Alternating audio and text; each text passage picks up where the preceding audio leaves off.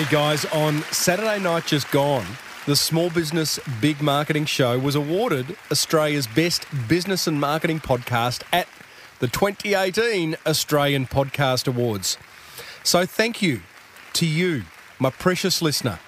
Whether you've listened in just a few times or whether I'm part of your weekly audio routine, thank you. Thank you from the bottom of my heart. You've made my day.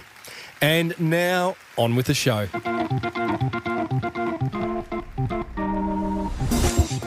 As business owners, we spend a lot of time honing our hard skills productivity, cash flow management, marketing. But what about the softer skills like empathy and compassion? They're just as important, aren't they? Ex Buddhist monk and now small business owner Clarke Scott thinks so, and he's about to explain how we should use them to grow our precious businesses.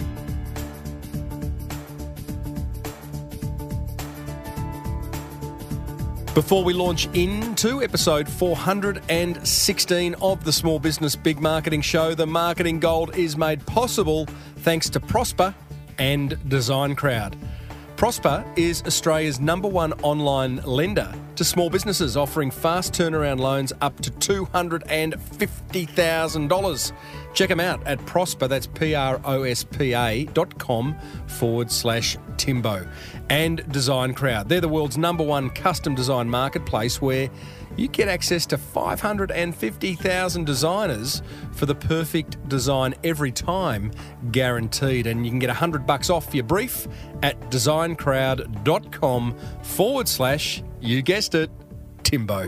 I said, welcome to a small business marketing show where successful small business owners share their souls to take your marketing straight to the lead. Now, here's your host, Mr. Timbo Reed. And welcome back to the Small Business Big Marketing Show, Australia's best business and marketing podcast, according to the Australian Podcast Awards just gone. I'm your host, Timbo Reed, but you, infinitely more importantly, are a motivated business owner and you're ready to crank out some great marketing to build that beautiful business of yours into the empire it deserves to be. Big show today ex Buddhist monk turned small business owner Clarke Scott makes a compelling case for us business owners to practice being more empathetic and compassionate on both ourselves and others. And don't get sucked in, guys. Keep listening. Don't think it's some soft, you know, woo woo little episode here. There's some very solid learnings. And two more lucky listeners share what marketing is working for them. And in return, I give them a prize or three on behalf of some past guests. As per usual, team, there is marketing G O L D dripping from the ceiling over here at Small Business Big Marketing's HQ. So let's get stuck right in.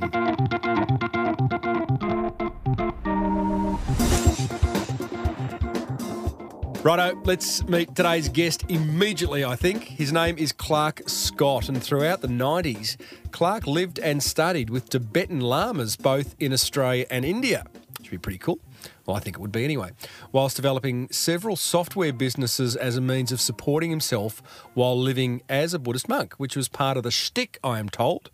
His initial contact with Buddhism started in 1995 when he was studying music at the Victorian College of the Arts. And since then, he's read, thought about, practiced, and lived by the principles found within the Buddhist worldview every day since. Now, whilst Clarke no longer lives the monastic lifestyle, he is still very much a practicing Buddhist, meditating daily and with a strong belief that we cannot live our life well without creating something that has deep roots in how we view the world around us. Now, don't be fooled.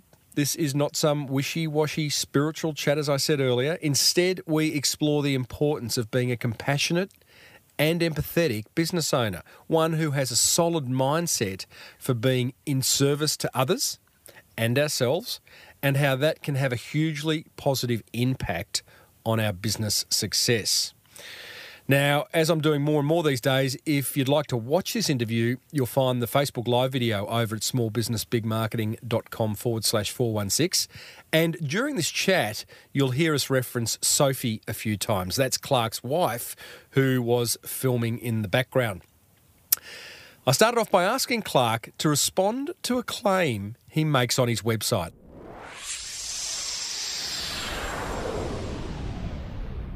You claim to help unlock people's innate potential to flourish, and through this, they will leave the capacity to live with more wealth, health, and happiness than they ever thought possible.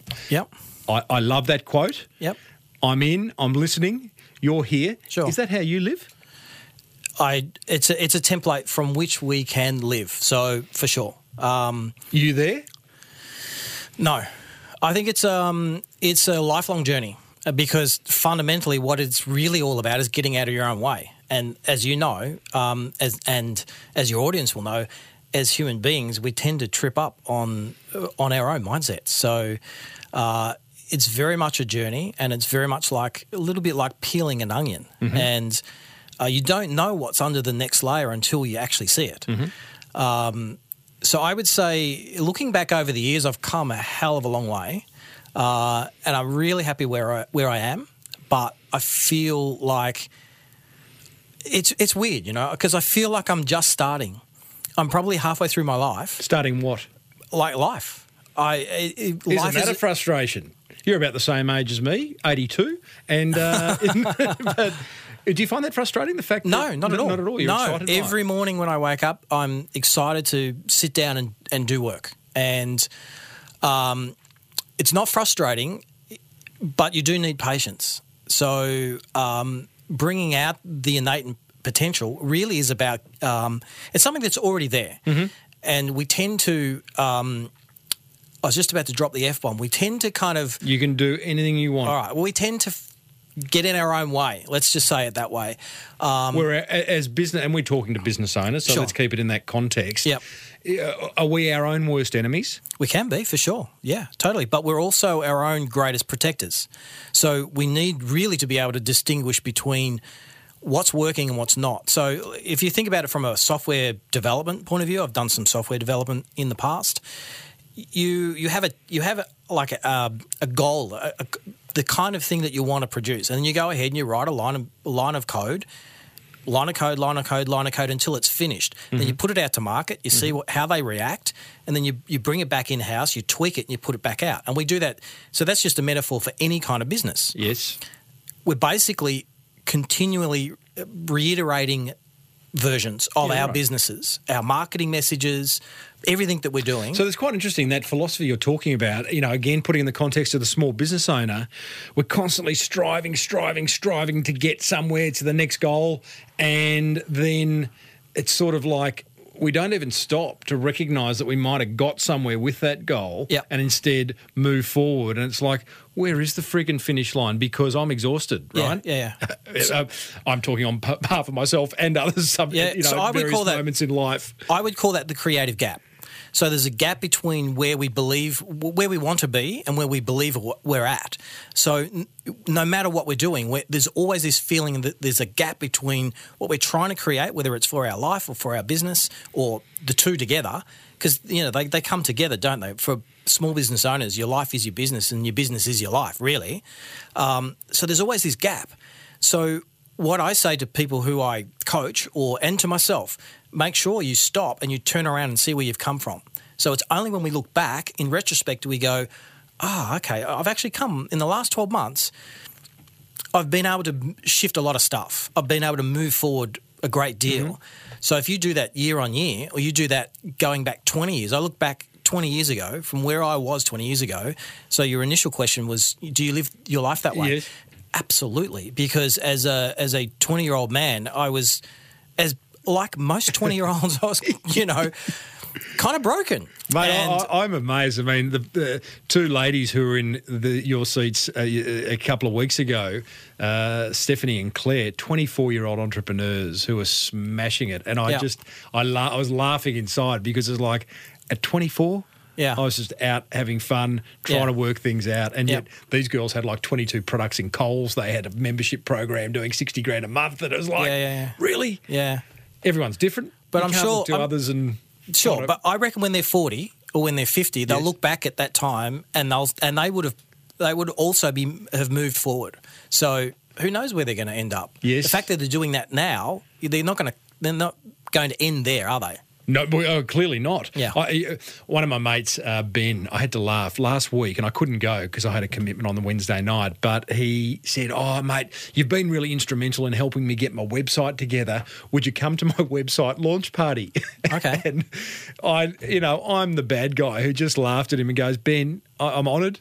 I'm really honoured to be invited, but I've never been to a website launch party, and I've never heard of a website launch party. And but maybe, his maybe back in the day. Well, yes, when they were that way were a new thing, right? Yeah, yeah. But his point was, he goes, "But Timbo, you got to celebrate the little stuff, mate, as much Yeah. as you celebrate the big stuff. Us small business owners, that we've got to stop and and just Yeah, yeah. look back.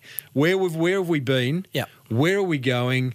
And reward ourselves for it. So Yeah. it kind of feels like that- that's what you're touching on. Hey, let's get a little bit spiritual because I wanted to talk about your entrepreneurial spirit. Okay. But I do want to understand uh, what were you doing? I want to explore this Buddhist monk thing. I know Sure. you're not one now, and I know that doesn't define you, and I get that. Yeah, but I'm, I think I'm so proud of it. uh, no. Well, I hope you are. Yeah, I mean, I kind of think it's pretty. Yeah, it's, I find a lot of peace when I see a Buddhist monk. Um, so, what, first of all, what were you doing prior to choosing to be a Buddhist monk?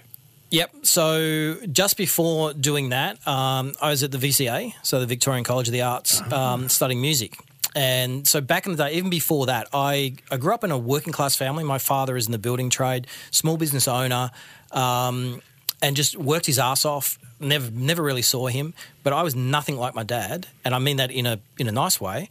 Um, I was I was writing music and poetry and um, I had, you know, I, I made my own, my own clothes. I was very, very different than a small business, working class, uh, like he was a carpenter.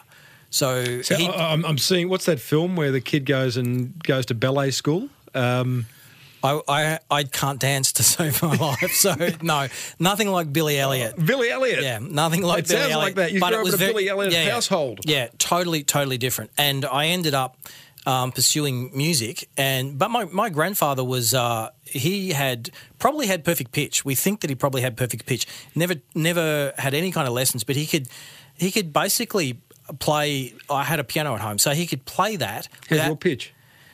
uh, was not great. So I was going to get you to sing. But no, no, you don't want to. I used to yell in key, basically. Right. Um, but I ended up going to the VCA, and it was during the VCA that um, kind of life fell to pieces. I had um, friends who got into drugs, and I was not, but um, close friends who died, and so it made me kind of really try and work out what the hell was going on. And I just kind of fell into Buddhism, is the way I, I say it, and it really How do you fall into Buddhism? it someone um, gave me a book and it just the whole thing rang true and uh, it felt like coming home rather than meeting something that was foreign it really felt like i was reading something like i was reading a book for the second time but i hadn't re- You're, Uh, one, have you, you're one of these pe- one of these people who've had an epiphany.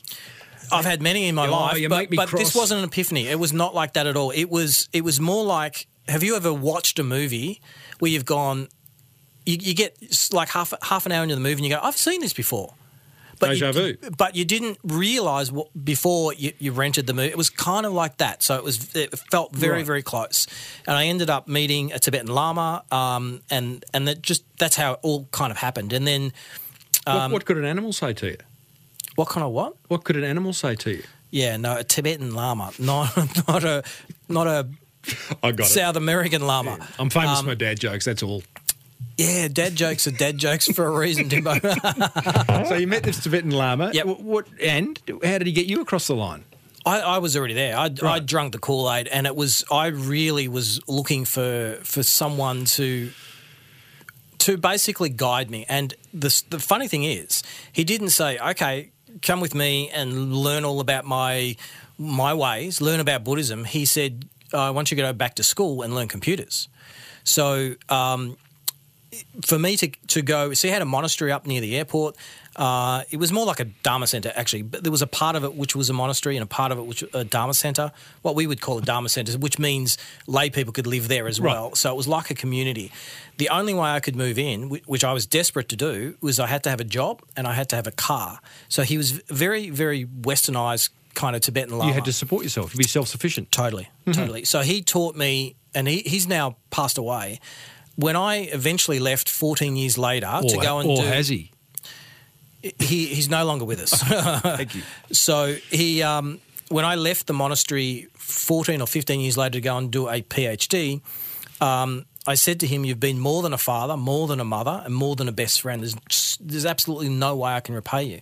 So he taught me everything from how to do business. Like it's weird. Like he's a Tibetan Lama, so he taught me philosophy. He taught me psychology.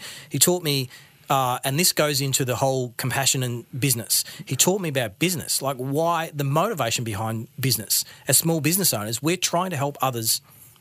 That's essentially what we're trying to do. We're trying to help other people, and there's an exchange of value. I do this for you, and you give me money, and through that, I can support my family, I support myself, I can su- support my business, which will then allow me to do more of the same thing. So he taught me that. He taught me the Tibetans are, are really, really good. Um, what's the word? Like bargainers, um, bartering, like Deal makers. Oh, you've never seen a Tibetan like I've seen him haggle over the price of apples. Right. Well, that just means he's tight. No, he wasn't. He wasn't. he was. Um, he was not tight. In fact, he was incredibly generous. So man. let's explore that um, because I want to explore. I mean, really, you know, again, in the context of small business owners, what can we learn from you, who have been an ex-Tibetan, uh, an ex-Buddhist monk? Yep. You're now your own, a business owner, and you were during your days as a, as a monk, right? Yeah, And yeah. you have met this Tibetan Lama who's given you some business advice. So I'd really be interested to unpack that. So first, It was more all, life advice than business advice. Yeah, life is yeah. business. Hard to separate the two when you're a Yeah. small business owner, right? Totally. So, so first and foremost, he's basically got you in the mindset that hey, if you're going to be a business owner, you're of service to others, Yep. and you are there to add value to someone's life. Is that kind of lesson number one? Uh, that's lesson number one. Lesson number two, all the way. That's the beginning, the middle, and the end. Is if you can come at your business from that perspective, uh, it does many things. There's there's a lot of benefit, and one of the benefits is that you like uh, you cleave away your ego. So Buddhism is famous for getting rid of the ego, right? But if you can come at everything that you do, not just business, but your whole life from the perspective of trying to be of service to others, and just trying, not you know, we're not Mother Teresa here, right? We're What- not. what it's not about mean? charity. Just define that because I hear it a lot, and I like the phrase "be in service to others." But what does that mean? Does it mean like just do everything you can for everyone? No. Uh, there has to be there has to be an equal balance because what will happen if if you come at this from the perspective of just giving service, then You'll be You- you- broke real quick. not only will you be broke, but you'll become a doormat. Like f- from a psychological point of view, someone that, that does that, there's something wrong with them. They're misunderstanding what's going on. So um, they're mis- misunderstanding their own psychology. So they're giving for the wrong reasons. They're not giving out of service. They're giving because somehow they believe that's going to make them be a nice person or a good person. And in fact, they're not for giving in that way. They're actually giving from ego. So if you can learn to give, be just be in service of others without it, um, without it being some kind of pious thing or um, a charitable thing. Can you describe someone that you've come across, and by all means, even use yourself as an example, that does this very well, who who lives a life of being in service to others, is a business owner, is out to make a profit? Is there anyone that comes to mind? You don't have to name names, but just describe how they go about their everyday. Okay, I, I, I explain. I'll explain it from how I do how I do it. Sure. So, using my background um, and my the the knowledge that I have from a philosophical point of view, from a psychological point of view, my day is basically about getting up and thinking about how what can I do to help someone else. So. The business that I'm in, I deal with with custom avatars. So I've got a business and I produce stuff and then I put it out to market and uh, try and sell it at scale. So I'm not talking specifically towards one person. I'm not thinking of, you know, I have this customer. What can I do to help them? I'm thinking about all customers. So this customer avatar. What is it that I can do? What- Sorry, um, just to be clear, is that what you're selling? You what you, wh- no, no. I, so, so I sell um, educational Yes. material. So I've got a digital agency where we do Facebook advertising, Yeah. we do video production. For so what do you mean? The business you're in? So the the other wing of that, so something that I'm pivoting in is online courses and coaching for um, personal brand businesses. So someone that wants to be a life coach, uh, a consultant, an online educator, or an entrepreneur online, I teach them how they can create content and brand content. They can monetize their brand and then scale it. So when I'm thinking about marketing to that person, that person is a customer avatar. Yes, And got it. then if I sell that at a thousand bucks a pop and I sell it a thousand times, they're seven figures. Mm-hmm. So, but in, to be able to do that, I've got to speak to one person. So that's my customer avatar. So every morning I I wake up and I think, how can I improve my webinar? How can I improve my email sequences so that my marketing really gets them to move? So, you know, from a, a selling point of view, we have to push a couple of buttons in order for someone to get their credit card out and actually take action. Because more often than not, we're not competing with with our so-called competitors like other businesses. Mm-hmm. We're actually competing with something in our, in a customer procrastination, something that's blocking them from actually participating in their Fear, own life. procrastination, Correct. lack of understanding. We're going to be a whole number of things. Yeah. So I'll go through, I may go through my email sequences and just try and improve the copy or a sales page or if I'm producing content that's just a, a give. So for the listeners that have read any any of Gary Vaynerchuk's stuff, the whole the notion of giving value, following up, and then asking to go asking someone to go deeper, making them an offer, and the way that he says that it's jab jab jab right hook. So mm-hmm. the jab jab jab is Give, value give, give. giving value to whether it's in content, how to videos, just giving. And then the jab is is making them an offer So, to go so. Gary V, I mean, I'm sure many you, you like him. I am aware of him. I can only take him in small doses. Yeah, I admire think him. Most people can. Most, I think many of my listeners will know who we're talking about. He's probably the world's leading expert on social media and pretty much every other topic he probably considers himself an expert on. Is he in service or is he just an outright capitalist pig? And I know you don't know him, but so what, what's your Um, yeah, view? no, I, I- know him well enough to to say that he's he's um that he is in the service of others, and he also is very good at marketing. And No doubt. and so he's uh, I know that he has a, a film crew that follows him, and he pays fifty grand a month for that film crew. So he knows how to Really? yeah he knows how to market. But he's that also film crew is just laughing behind his back. I don't think so. He's got a hundred and fifty million dollar agency that he Yes. does no work in. There's other people. Yeah, no, it's brilliant. Vaynerchuk So Media. yeah, um, We're talking Tai Lopez. Do you know Tai Lopez? No. Tai Lopez um, is a digital marketer. Um, some of your people might, some of your audience might know him. Mm-hmm. He's doing more than nine figures, so more than 100 million. Um, he has uh, uh, about four or five people on staff, and he's paying about three hundred thousand dollars. He's selling online courses, basically just information products. Um, and uh, he's famous for his video. I'm in my garage with my Lamborghini. Oh, yeah. If you that that's the guy. Those Okay. guys. That guy. That guy. But if you if you go a little They, bit ma- they- deeper, they make me a bit angry, Clarke. if you go a little bit deeper though, Timbo, you'll see that they're actually doing some good. Their marketing doesn't speak to me. We haven't, we haven't got time for you to convince me. but go Well, on. But it's the same with Gary. I think what Gary's doing is he is doing good. Yes. How he's doing it, the style of marketing doesn't speak to you. It doesn't speak to me either. But that's not to say that what he's doing is not I- is not I- good. I, I totally agree. I mean, I think he's probably inspired and moved a lot of people into action that wouldn't have been moved into action. So Totally. absolutely. And again, it's just a his personality is not someone that I can listen to Yeah. for extended periods of time. So I Yeah, get that.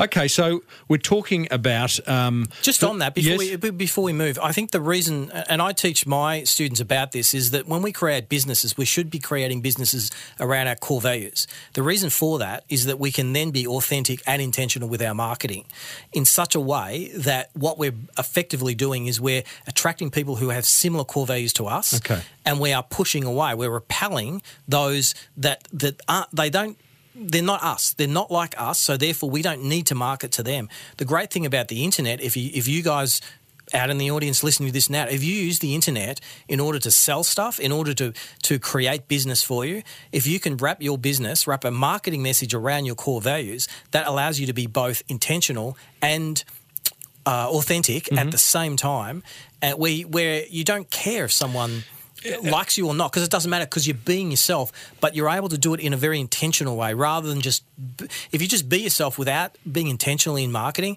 As business owners, we all know you're going to get nowhere. You're going to fail. You're going to go bankrupt. I get it. Um, this conversation can get very confusing. The minute I hear core values, because I grew up in an advertising agency, Yep. so it was like core values, core values, core values for all our clients, and most of the clients never adhered to them, and it was felt like a waste of time. When core values are agreed upon and really you make them part of your being, Yep. it could, which it shouldn't be that hard because they're your core values. Yep. They're the things that you value the most Yep. right? And then apply them to your business. I can see how that makes sense. And, I, and many, many small business owners, like listening to this show, wouldn't have had the luxury or even the knowledge to go through a core values exercise, right? Yep. Because it's just, it seems to be that thing corporates do. Yep. And then you put the plaque in reception and you adhere to the core values as you walk past to go to the toilet. Yep. but yes, I get the fact that understanding and being true to your core values will attract others who share the same and repel others who don't. So I guess with Gary V, um, I don't share core values. I mean, him and Yeah, I, don't, you know, I like what he does. Yep. But there are other people I think who do it better that I can listen to. So that's an, that's interesting. Okay, so back to Tibetan Lama. Mm. Sounds like an interesting guy. Does he have a name, or do you have to refer to him as your Tibetan Lama? He had a name. He's a human being. He's just a. He was. Um, he's he was a lovely man. No doubt. He could be very tough on me at times, uh, but in a loving and caring way. So. Can, I- can, uh, I'm interrupting you. I'm naughty. This is your interview, not mine. But we share a. It's similar- your show, mate, so well, yeah. if you I interrupt- know, you interrupt me, I'll get- interrupt you. yeah, well, that's fair enough. I like that. My listeners get a bit annoyed. They're like, "Shut up, Timbo. Just let them talk." But we share a similar, uh, not a similar journey. But I have got heavily into meditation a few years ago. Okay, cool. Uh, with a crowd called the Brahma Kumaris, who Yep. still mean a lot to me. Yep. Um, and there was a lady there, she's still there by the name of Jacqueline. And whilst she's never run a business in her life, um, in fact, I don't even think she's worked for a business in her life. Yep. She's always been of service within the Brahma Kumaris. She taught me a lot about business. So I kind of get where you're coming from Yeah, with yeah. old mate Dalai, uh, Dalai Lama, well, um, Tibetan Lama. Yep. Um, because they're very powerful people, these people, and they drop these little messages into you either uh, overtly or covertly that make you a better person, or at least what Jacqueline did to me. yeah. And I like that. And I, you know, I carry that with me every day. And there's a even now, as I think about it, there's a real strength that you get from having a mentor like that. Yeah. It's. Um, I think it's about self knowledge. For me, what so his name was Geshe Thubten Loden. Geshe is like professor. So in uh, so I would call him Geshe-la. La is an honorific, honorific suffix, but his name was Thubten Loden.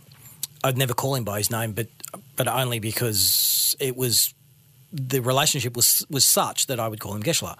So um, with with Geshe-la, it was very much he was like a mirror, and he would hold a mirror up to me, so I I could see my own face, my own psychological face, and I could see the good bits and I could see the the really ugly bits, and the essence of, of Buddhism is really identifying our dysfunctional states of mind and replacing those with functional, constructive, positive states of mind. That's the essence of Buddhism the whole monk thing, the, the the clothes, it's like an athlete. You're an athlete of the mind. So I would wake up every morning. I wouldn't take drugs. I wouldn't smoke. I wouldn't go out and party. I wouldn't drink alcohol. You're a celibate person, but there's that's for me. There was no difference between that and an athlete. So someone who's training to to go to the Olympics wears a uniform, doesn't drink, doesn't smoke, No, probably different. still has sex, but got- but, but doesn't go out searching for it. You've got your Nike lot. robes on. The athletes got their Nike, uh, Totally. you know, and they're training on. their body. I'm training my mind. I did it for a certain period of time, and then w- at the point at which I felt like I'd completely integrated everything that I could from within the tradition. I, d- I woke up one morning and I knew it was the day that I was going to give my vows back. So I emailed um, my preceptor, Wow. and and he was he said no problem, Clarke. It's the- no problem at After all. how many years? Uh, so I wasn't a monk for the whole. I wasn't a fully ordained for the whole monk time, um, but it would have been by that stage. It would have been about sixteen years. Wow, and So- and, it, and it's not a well. Clearly, it's not a lifelong commitment. Should it be a lifelong commitment, or was the fact that you were stepping out of your robes doesn't mean that you're still not practicing? I practice that- every day. Right. So I, I What still does that can- mean? What does that look like? Does that mean sitting cross-legged with incense, or does that mean just being in service and Uh, I know you're trying to be provocative. Well, and, and Yeah, but see, no, no. I'm actually not. I mean, I'm actually trying. I'm actually asking, what does it look like? But, Yep. but you know, also sort of second guessing some people who are thinking, oh, does he just kind of sit around all day and go um, om? Yeah, I- which I know you don't. Yeah, absolutely not. So, um, unfortunately, um, the Asian traditions, Asian philosophical traditions, and the contemplative traditions have been um, almost butchered by popular culture and by the hippies of the '60s. So, and we're still having to, I'm still having to deal with that these days by you know having to answer questions like that. So it, it's By talking to idiots like you. yeah, but you've you've also been in the same place. So, so you've probably have friends who are like, Timbo's gone crazy. He's he's now meditating. Yeah. Right. So and but we both know that meditation. Oh, man, I meditate unreal. in front. If I'm having uh, a good day, a bad day, it doesn't matter. Um, every hour or so, I will sit there and I will watch my breath. And I don't make any big fuss about it. Sophie, my wife, doesn't know that I'm even doing it. So if she's home and where my office is set up, she can see me from from the kitchen. Um, not to say that when she's at home, she's in the kitchen. That's, I didn't mean it to sound sexist, but that just happens Sounded to be the pretty- sounded- location of our of our house. Sounded pretty sexist, She, yeah, I kind of did, didn't it? I didn't mean it to. Um, she But I get that. but I- she wouldn't know. And so I, for me, meditation is nothing more than being able to, it's an ongoing process of becoming mentally healthy. So if you're, if, if you think about it from a physical training point of view, if you, if you're serious about physically training, you'd be serious about the food you put into your, into your body. You'd be serious about sitting well in your chair. If you, if you have to spend eight hours a day in a, in a chair working, you'd make sure that your posture's right, right? So, in a similar way, if you're training your mind, if if you have a, an email that comes in, I have clients, and not all my clients are spectacular people.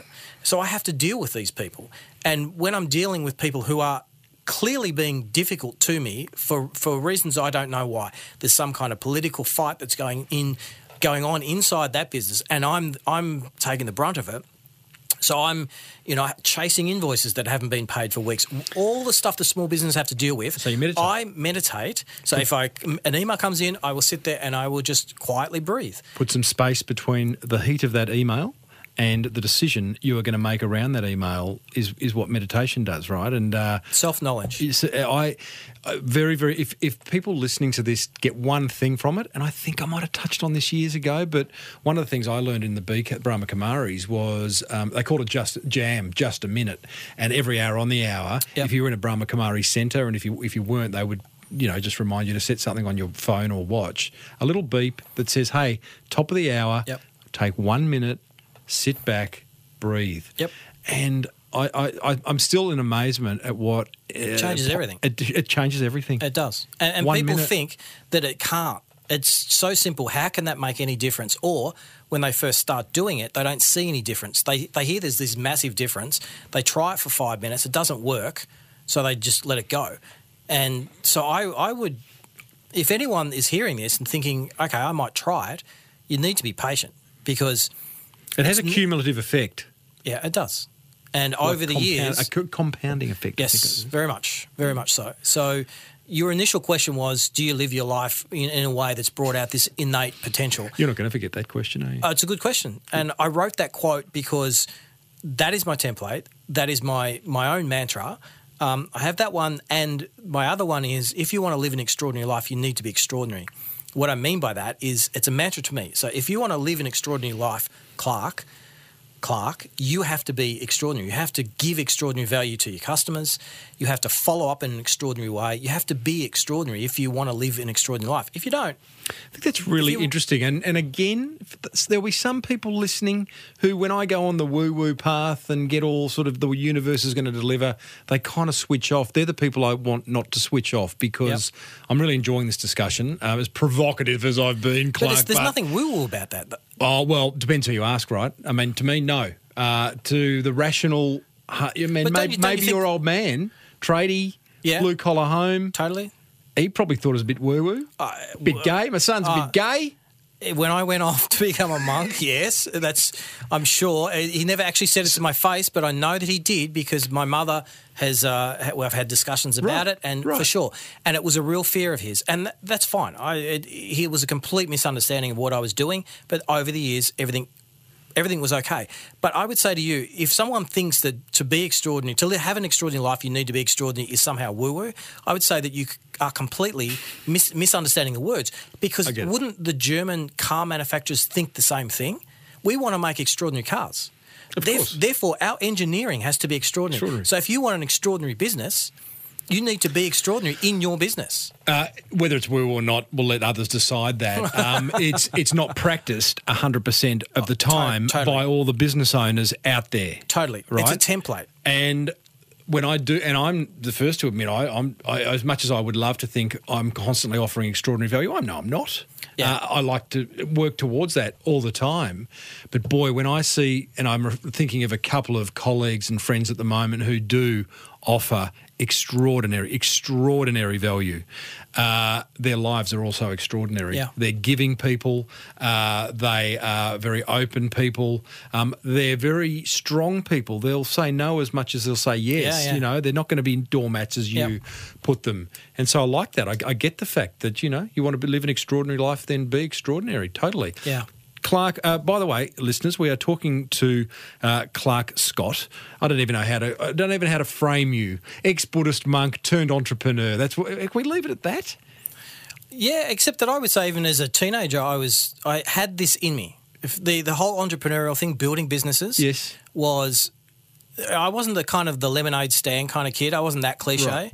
But when I was playing music, um, my friends used to tease me because if we'd have, I remember putting a band together when I was at the VCA, and uh, the band was I played saxophone. There was a guitarist, there was a drummer, and there was a um, it was a harp. Sounds like Spandau Ballet. Uh, no, no, it wasn't. It was art music, and um, but somehow that group just clicked. Immediately, I'm like, you know, let's let's turn this into a business. Well, let's go and get gigs. Let's make money. Right. And my art friends are like, "Pfft, really? You you know, Uh, go they're- away. They're, they're the protective, precious, creative types who don't, who, you know, there's art and there's capitalism. Yes. And never the two shall meet. Yes. And your your spirituality and capitalism, Compassion and, the- and the two together. Will, the two will meet. Yeah. they are meeting. Yeah. Let's talk compassion. Uh, what what you- you're big on it? Yep. Define it, and how does it play a role in running a business? I'm being provocative by bringing these two together and for a purpose. Um, compassion in the West is completely misunderstood. It's it's often seen as being weak and kind of wet and uh, only something that religious people participate Yes, in okay, or what have you. And uh, from uh, the definition of compassion from within the, the philosophical tradition of, of Buddhism, the one that I was educated in, is that uh, compassion is an aspiration. So it's it's what we would call a mental factor, right? It's an aspiration. It's a desire that oneself or another is free from suffering and the causes of suffering. So then, what? How do we define suffering? Well, it's pretty easy. Suffering is suffering, right? So if I can produce something that alleviates that suffering, and then I can then get money that will enable me for that, for that thing that I'm giving to you, that will enable me to then go and give that to someone else, then that's a business. I'm able to sustain it and, and scale it. And if I can then, and I, and I would say, that, so that's the definition of compassion. Bringing those two together allow a business to be a, an altruistic business, but that's not devoid of capitalism. So if you can, if you can make a lot of money and have a house at Wye River and the new Porsche GT3, my new favourite car. Uh, there's, done. there's actually nothing wrong with that. There's nothing inherently evil about money. Is what we do with money Mm-hmm. that can either be good or evil. It's it's jealousy, pride, arrogance, anger. All that's what's dysfunctional The about it. deadly And sins. tot- well, yeah, Yeah. yeah. Envy. Without going down the Abrahamic Right. Yeah. Yeah. Theistic Yeah. yeah. view of life, just from a, a pure science point of view. So, so if I could again find the practical um, way we can use compassion, um, you know, I, the the other day over the last couple of weeks, I've been completely dicked around by someone in business, Yep. right? They approach me to do something. Yep. I'm like, and it was at the last minute, they were in a bit of trouble. And I'm like, hey, like, take a breath. I think I can help you. Yep. I'll check my availability. All's good. Here's my fee. Here's everything. Um, that person then went away, and it, they were quite desperate at the time. And then I heard nothing more of them. And I get my back up about this because I think, um, not, not personally, but I think as small business owners, you know, things can be tough and hard, and we want people at least to respond to us to tell us you've Yep. either got the job or you haven't. Yep. If we haven't, that's cool. But at least, like, let's Yeah, communicate. it's annoying when that happens. It is. Anyway, this person didn't communicate, uh, and it was getting close to the date, and I, I, I, I realised pretty quickly that I didn't get the gig. Yep. But my view is like, at least let me know. Sure. But I kind of, through meditating on it, Yep. put some space between it and gone. This person may have something going on in their lives Yep. that is stopping them from getting back to me. It's not about me. Yep. It was never about me. Something's happened. Possibly. So you know, Or po- possibly they're just a dick. Possibly just a dick. I think they were a dick, but Yeah. I'm, I don't know. I'm, you know, but to me, that's that's a My wife's laughing over there.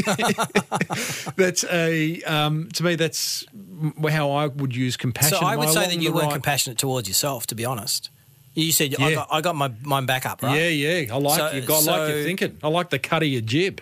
So compassion, as I said before, um, is completely misunderstood. Some people might hear that story and think, well, and, and you kind of did as well. It's like, oh, well, maybe there's something else going on with that person. Maybe, I mean, that's all airy fairy. That's that's why this stuff gets a bad name because we we we make it woo woo, and it doesn't have to be. All right. So re, re- uh, sort me out. What should I have done?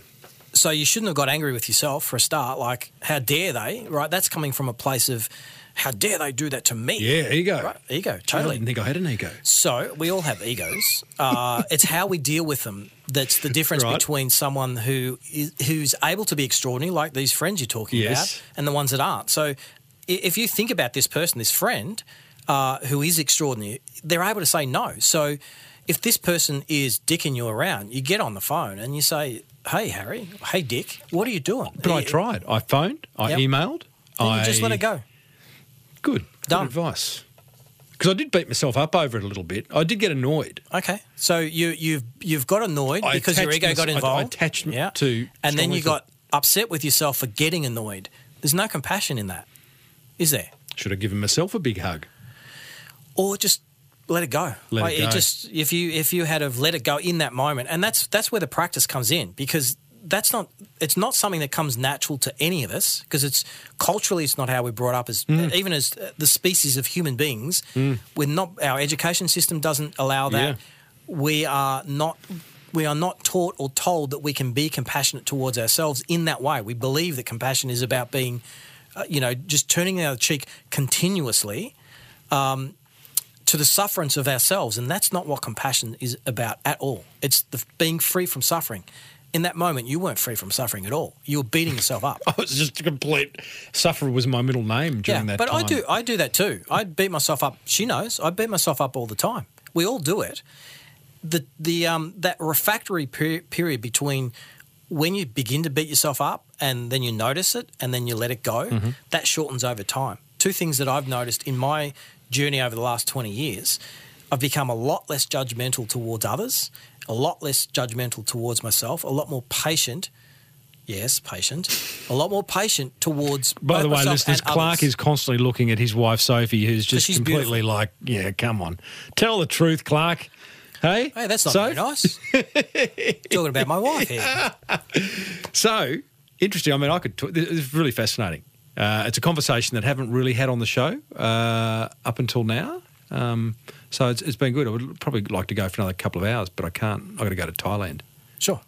That sounds, that sounds But- like a pretty good trip. But um, so um, some great learnings around Buddhism, compassion, and all that. I really appreciate that. Let's just talk about business for a minute because Yep. you are in business now, Yep. and you are still a Buddhist, Yes. and you are running it uh, with that philosophy in mind. Yep. Is, is are there any parts of running Clarke? Is it Clarke Scott Education? Is that name of the business? Dot com. dot com that I like that. Go ahead and seed. I love seeding.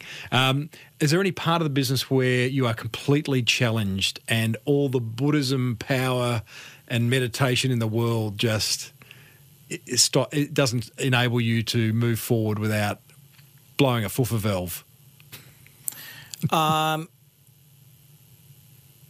Yes and no. So there is not one part of the business, uh, talking from a, uh, just from the business perspective, that um, that Buddhism doesn't somehow. It's it's not. It's the platform from which every aspect of my life um, sets off.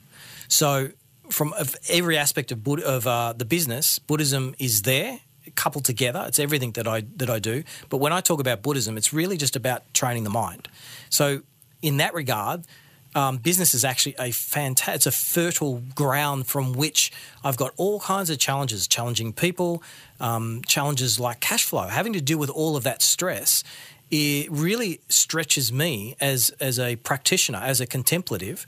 Uh, so it's, it's because of the challenges of business, I'm a better person. I'm a better Buddhist. Because of Buddhism, because of, because of compassion, I'm a better business person there are aspects of my personality that are still challenging. So stuff that I've been dealing with from when I was a kid. Um, not that I had a bad life, but there's just there's there's issues around psychological issues that are very very.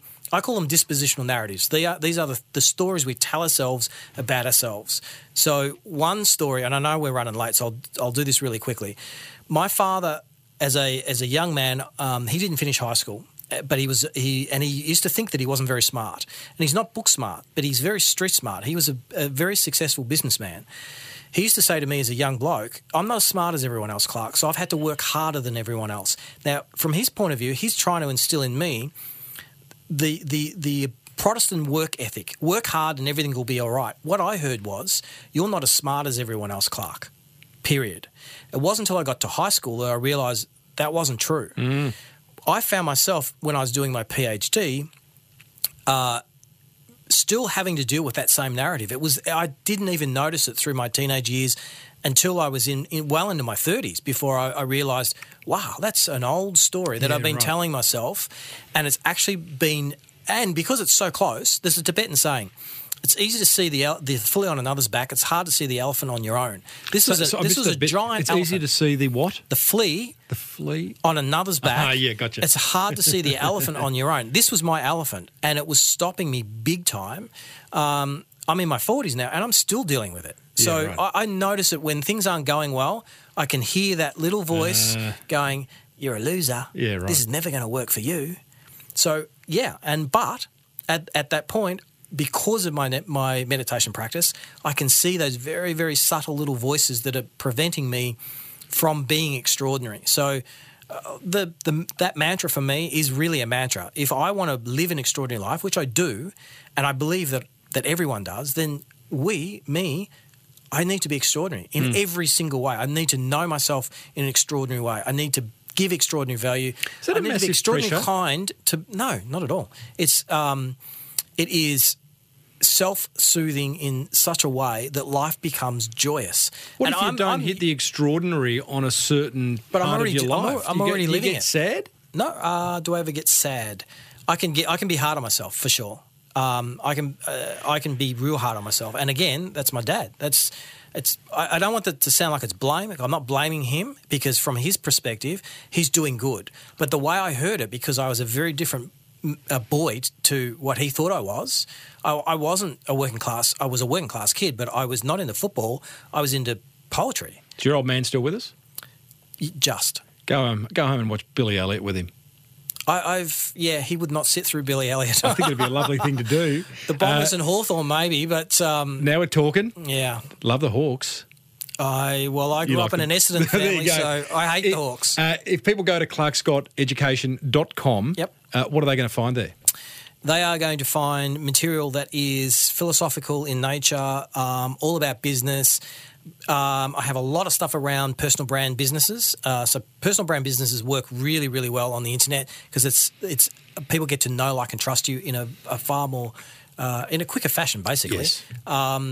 So my whole education, the, that wing of my businesses, because I have more than one, is all about creating and helping people um, basically start and grow personal brand businesses. And what that means is that I I teach content, branding strategies, content strategies, monetization strategies, and scaling strategies so that you can have an actual business as a life coach or a coach of some kind, a consultant.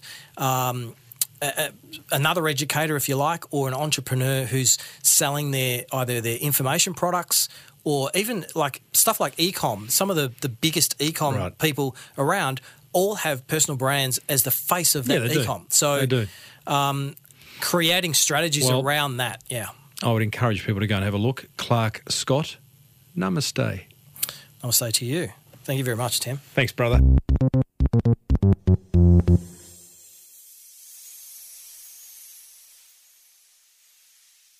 Well, there you go, team. Ex Buddhist monk turned entrepreneur, Clarke Scott of Clarke Scott Education. How'd that go for you? Are you feeling a little bit more enlightened? Maybe you're feeling bamboozled. Maybe you're thinking, OMG, what was that all about? I don't know. You know, up to you. But I'd love to know. Head over to smallbusinessbigmarketing.com forward slash 416 and, and leave me your feedback or a comment. I'd really love to hear what you thought of that. Coming up, I'm going to share my top three attention grabbers from that fireside chat with Clarke, thanks to Prospa and Design Crowd.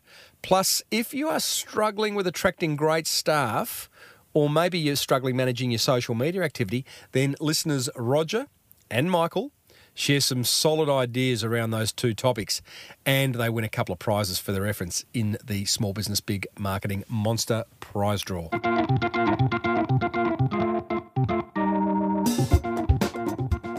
Cash flow in business is everything, right?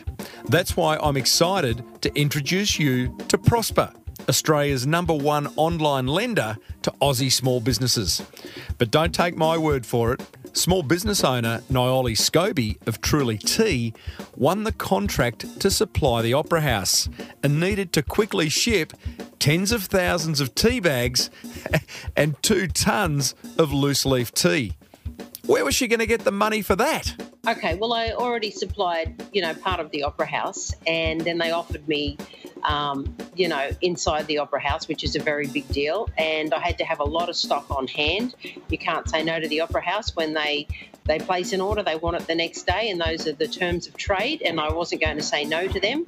I'd knocked back too many opportunities in the past, so I phoned up a, a finance guy I trusted. He said, "Look, there's a new player on the market, Prospa. Give them a call." I gave them a call, and within 24 hours, I had the money in the bank.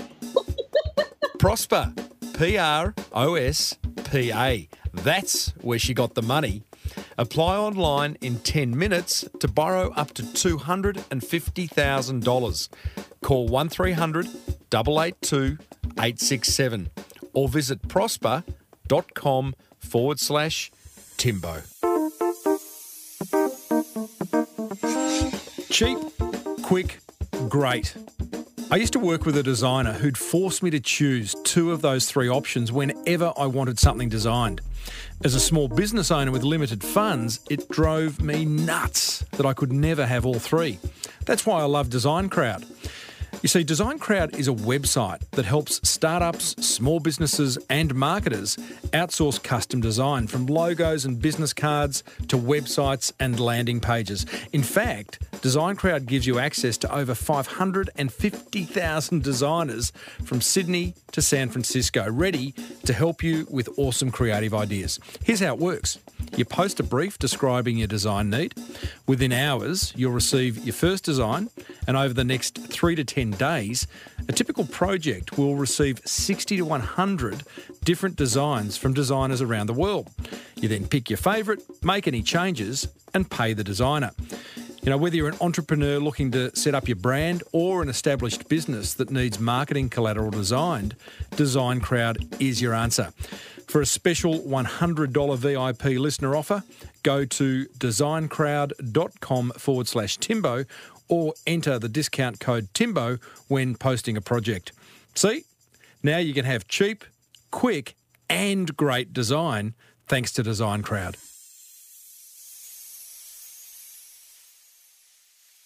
Righto, my top three attention grabbers from that chat with Clarke Scott, thanks to Prospa and Design Crowd. Attention grabber number one. I love the whole hourly meditation idea. If you do, Maybe even if you're kind of thinking, oh, I don't know about that, try it.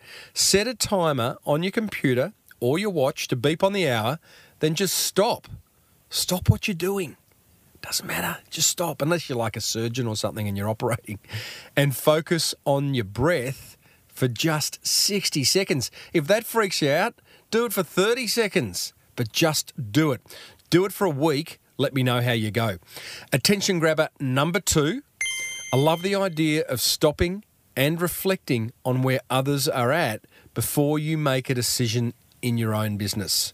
I think so often in the heat of the moment we can crack it at someone or ourselves without giving any thought to how someone or ourselves may be feeling or what they may be going through in their personal life. So I think that's a really good thing to do and probably will, you know, um, help you avoid some painful situations. Let the heat go out of something. Think about how others are before you react. Attention grabber number three. Now, whilst we didn't talk much about personal branding, it is one of Clarke's core business offerings and an area of marketing I'm quite passionate about. So I encourage you to look into the whole area of personal branding a little bit more to help you out. I'll put some links uh, of past interviews I've done that focus on that topic over at smallbusinessbigmarketing.com forward slash, you guessed it, 416. Come on down. It's Timbo's Monster Prize Draw. Oh, yes, indeedly, doodly. It is time to reward some motivated listeners for taking action, for taking some marketing action. It is the Small Business Big Marketing Monster Prize Draw. Here's how it works you just got to email me, tim at timreed.com.au, telling me one idea you've implemented from listening to this show and what impact it's had on your business. If I read it out on air, you're going to receive a prize or two, thanks to my generous past guests, and you'll go into the draw for an end of year prize, which is a hot lap in a Porsche with past guest and race car driver and legend Steve Richards, valued at two and a half thousand dollars, and I will be there on the day with you, equally uh, scared and you know what. Uh, so that's as simple. That's how you enter the Monster Prize draw. Now let's find out who today's winners are. The first one is. Let me have a look. Yes, there it is. Roger Smith. Roger Smith from I. Uh, where is he from? rniconsulting.com.au. Timbo, he says, yes, I get a lot out of your podcasts, sometimes more, sometimes less, but always interesting and entertaining. I like that. I like the fact that it's sometimes less and sometimes more because I think some people look look at the topics and go, oh, that's not relevant to me. Like today's topic, you know, ex Buddhist monk. I'm sure there'll be people who've turned off going, oh, that's not relevant to me. But sure enough, if you listen in, there will be something in every episode that I'm sure you can action.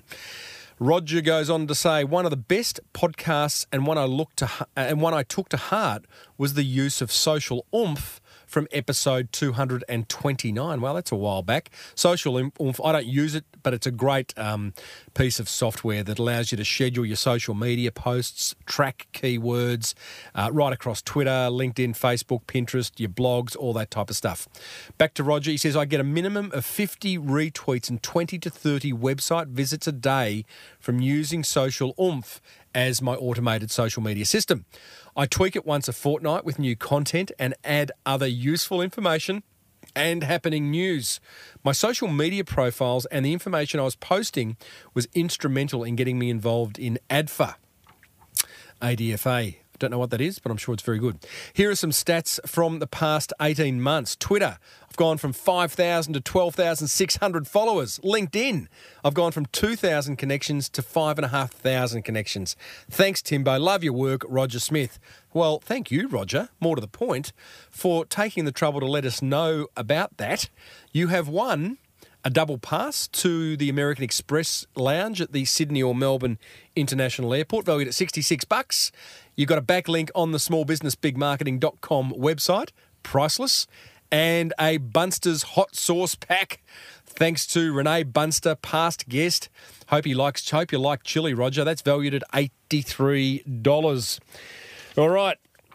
Next winner in the Monster Prize draw is Michael Carswell of Federation Homes in New Zealand. I like this one. He says, Hey, Tim.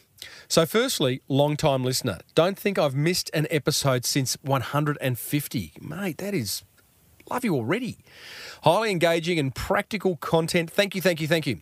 We've implemented lots from your show. The Google Sites idea from episode 328 with Joyce Ong was definitely a favourite. I'm a total systems nerd and simply and simple is always best. Yeah, that was a great tip from Joyce. I'll put a link in that to the show notes. But the main marketing strategy that's made the big difference is this.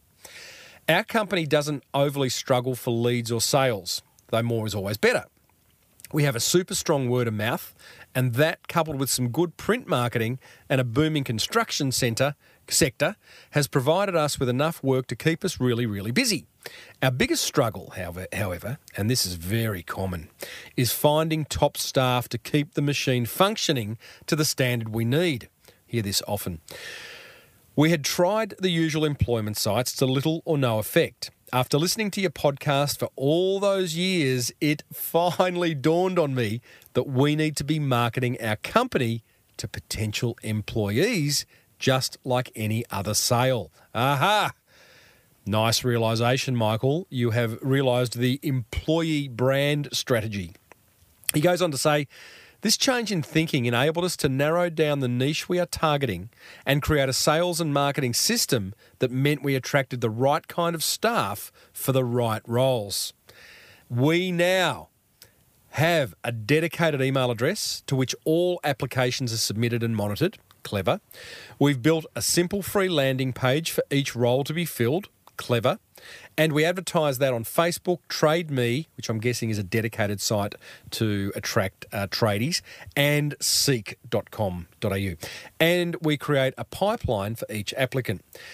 Having this market, having this marketing material ready to go means that when we need to employ a staff member, all the roles already have their own landing page and strategy. It's an easy task to advertise and employ staff. That is genius. Having qualifications in architecture, running a business and marketing is a completely foreign concept to me. I get it, Michael. Hear that often. You know, we can be good at our core skill set, but all those other things that come with running a business, it's tough. That's why I do this show. They don't teach you that at school. Your podcast has been invaluable in getting us off the ground over the last few years, and we're all excited to see where we go next. Many kind regards, Michael Carswell, Federation Homes. That is just it's just a great email. That is right there why I do the Monster Prize Draw to extract ideas from you, my precious, precious listener. Now, Michael, you have won an S, uh, an SBBM, a Small Business Big Marketing backlink, priceless. Amex Lounge double pass, 66 bucks and a Hunting for George voucher, voucher valued at 100 bucks. Hunting for George, that interior design homewares business. Uh, we interviewed the girls, the owners of that, a few weeks ago. So you can use that to decorate your office, make it look a bit schmick. Thank you, buddy. Hey, everyone else, please send me an idea that you've implemented in your business from listening to this show and what impact it's had. You too can win if I read it out. Send it to tim at timreid.com.au.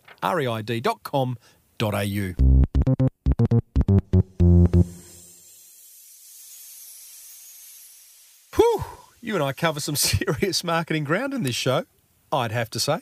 Hope you agree. Recently, we heard from email marketing expert Dan Faggella, who attributes his Sports Illustrated inspired email marketing strategy to generating $2 million in annual sales. And what about the chat we had recently with cancer survivor Damien Lee, who's gone off and created the world's healthiest instant two minute noodles because that's the food he loves and wants to eat. Very inspiring uh, little chat, that one. You'll find both those episodes plus hundreds more over at smallbusinessbigmarketing.com or go ahead and subscribe, subscribe free on your favourite podcast app. Love to hear from you. Enter the Monster Prize draw head over to the contact button at smallbusinessbigmarketing.com where you can join me on social media, email me. You can grab a free copy of my book, The Boomerang Effect, uh, as well. Be sure to check out Design Crowd. Seriously, if you want something designed, letterhead, logo, stationery, signage, website, t shirts, merch, whatever it may be, Design Crowd is the world's number one custom design marketplace, and you will get the perfect design every time or your money back. And you can get 100 bucks off your brief at designcrowd.com forward slash Timbo. If you use it, let me know. A big thank you to Prospa, P R O S P A, Australia's number one online lender to small businesses. If you need some dough quick to finance that next big idea, then check them out. Prospa.com forward slash Timbo. And if you love the Small Business Big Marketing Show, then let another business owner know about it by grabbing their phone and downloading it for them. Do that once a day for the next year, and I'll love you forever. Until next week, I am Timbo Reid, the winner of the best Australian business and marketing podcast, according to the Australian Podcast Awards. Thank you for that. I am honoured that you helped me get there. May your marketing be the best marketing. Bye for now.